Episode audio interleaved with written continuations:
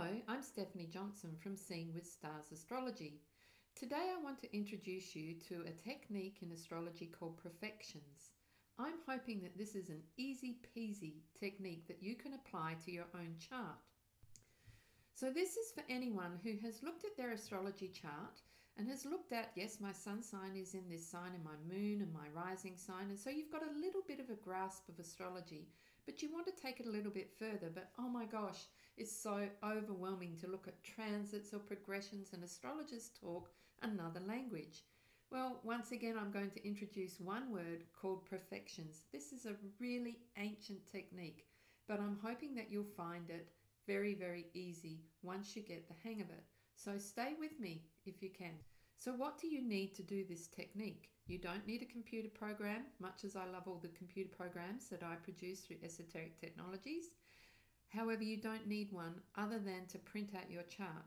But you can do this for free on, I'm sure, Jessica Adams' site or my site, www.seeingwithstars.net. You can get your chart in front of you. Hopefully, you've already got that. And you can see what your chart looks like. What else do you need? Well, you need to have just a rough idea or to have right next to you a key that tells you which planets rule which signs. Now, we're looking at a very old technique. So, we're looking at old rulerships. Now, please don't try to understand this technique all at once. Please just take it step by step, and I'm sure you'll find it easy. So, what does Steph mean when she says old rulerships? Well, let's go through them now, and you can write this down, or you can print off the rulerships provided by Jessica Adams along with this podcast, or you can go to her site if you're listening to this on Seeing with Stars. So, we're talking astrology before the planets Uranus, Pluto, Neptune were discovered. So, the rulerships that we're talking about is let's start from the beginning Aries. Aries is ruled by Mars, Taurus by Venus, Gemini by Mercury, Cancer by the Moon, Leo by the Sun, Virgo by Mercury, Libra by Venus, Scorpio by Mars, Sagittarius by Jupiter, Capricorn and Aquarius by Saturn, and Pisces by Jupiter. So they're the rulerships we're going to be looking at. They're the planets. So you have your birth chart and you have these rulerships. But what are profections and what are you going to do with them?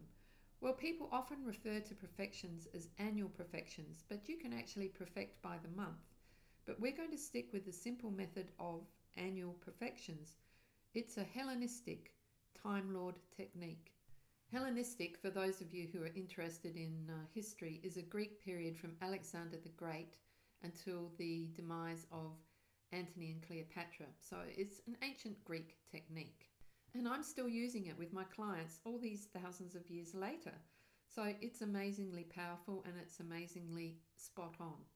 So, this is a technique that allows you to determine which planets in your birth chart are activated or switched on, if you like, during a given time period.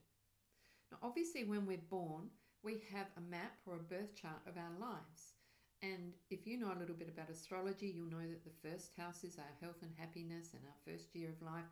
The fourth house is home and family. The seventh house is uh, marriages and contracts, etc. But clearly, not everything happens in the first year of life. So, when does it happen? Well, this particular technique allows us to count around the chart and say when events are being triggered. Now, if you see an astrologer, an astrologer will take this further. It will look an astrologer will look at transits, solar returns, etc., in conjunction with these profections. But at this stage, just using profections can also give you an idea as well. So, how do you do it? Well, you start with your rising sign. That's first house. That's the line on the east of your chart or the left hand side of your chart. And the very first rising sign, first house cusp, is your first year of life. Then the second is your second year of life, the third, your third, etc. And you count around the chart. So you come back to the ascendant when you're 12. And if you keep this theory going on, as I said, it's very simple. Then 12, 24, 36, 48, 60, etc. are your rising signs, are your first house years. So we look at and we count around how old are we right now and what sign is on the cusp or the edge of your chart. So now you have your chart, you have your rulerships, you have your rising sign, and you have your age, and hopefully now you've counted around the chart and you've seen which house is highlighted. But what does it all mean? Well, let's have a look at a sample first. So we'll look at Meghan Markle. And for those of you who might want to print out a chart, her birth details are the 4th of August 1981 at 4:46 a.m. in Canoga Park, California. And we have 24 of Cancer rising. So Meghan Markle's just had a birthday when I did just as I'm doing this podcast. And so she's turned 39. So we're looking at the birthday year of 39. So we can count around 39 times, or we can go, okay, every 12 years you come back to your rising sign. So her rising sign on the left of the chart is 24 Cancer. So we'll go 36, 37, 38, 39, and we see a little symbol there that says Libra. So we look at our rulership key or symbols and we see that Venus rules Libra. So we know that, simply put, Meghan Markle is in a Venus year. Now, if you know your astrology, you can look further, you can look at what sign and house are her Venus in, what aspects are they making. But we know that all things, if we take it just back to simplicity, all things Venus are highlighted. So, what does that mean? We then look at what Venus means. And Venus is all about women, money, relationships, love. All of those things are highlighted. Now, we can also take that further for those of you who do know a little bit of astrology and see that the 39th year is all about home and family for Meghan Markle. So, with Venus ruling the fourth house, she's really going to want to be somewhere where she's happy, where she feels comfortable, where she's surrounded by beauty, where she's surrounded by, well, I guess women in, as well in her home environment. So maybe she's not settled yet, or maybe she's found that place. But this is the year in which that's highlighted. So from our sample, you can see the types of things that we can do easily via profections. But you say to me, Steph, I don't know that much astrology. So what does it mean when my my uh, profected year is Leo and the Sun? Well, let me just go through the planets and we'll have a brief look at what might be highlighted for you in your particular year.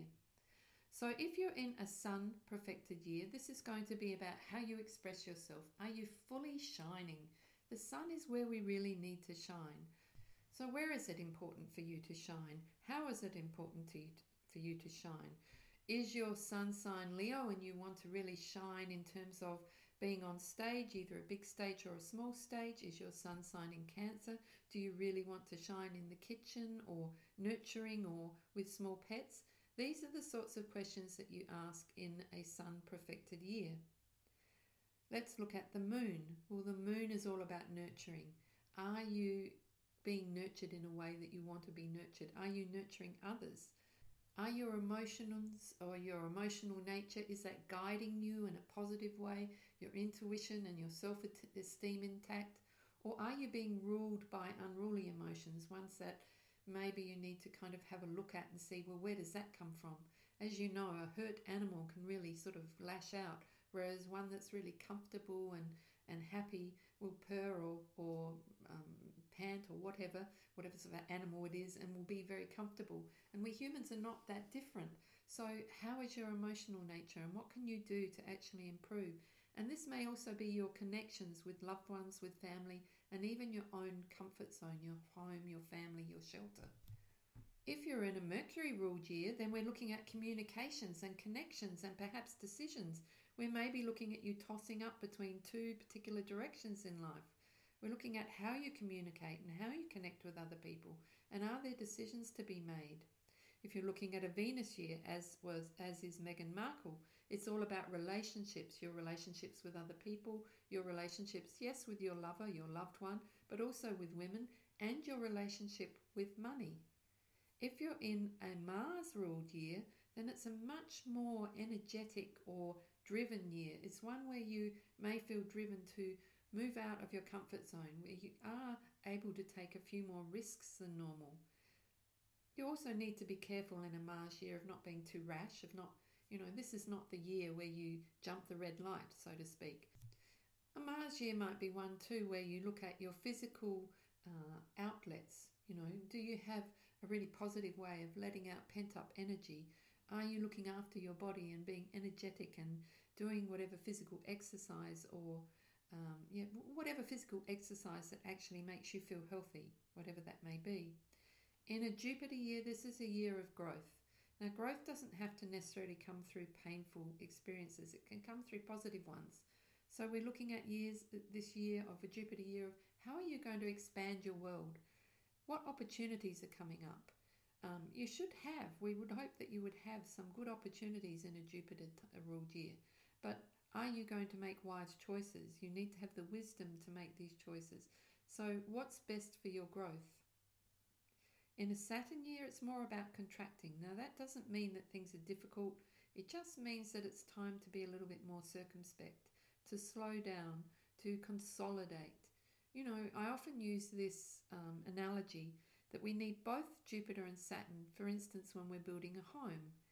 For Jupiter is all about the vision, the how we want our home to be, the actual decision to move home or build in the first place needs a bit of, you know, let's go go out and have an adventure and a bit of risk taking. So we go to the architecture, we do the designs, we have all these wonderful ideas, we know where we're going to, what we want and where we're going to go. And Saturn comes along and it enables us to actually build. So we get the builders in. They actually put in the structure. We make sure that, and the builders do, that the structure is safe and sound. So Jupiter and Saturn work very, very well together. So hopefully now you have enough information just to have a quick look at your own chart and go, okay, so this is the year that I'm in, and it might give you some ideas of what how to move forward, how to make decisions, and what kind of astrological weather is out there for you. Thank you.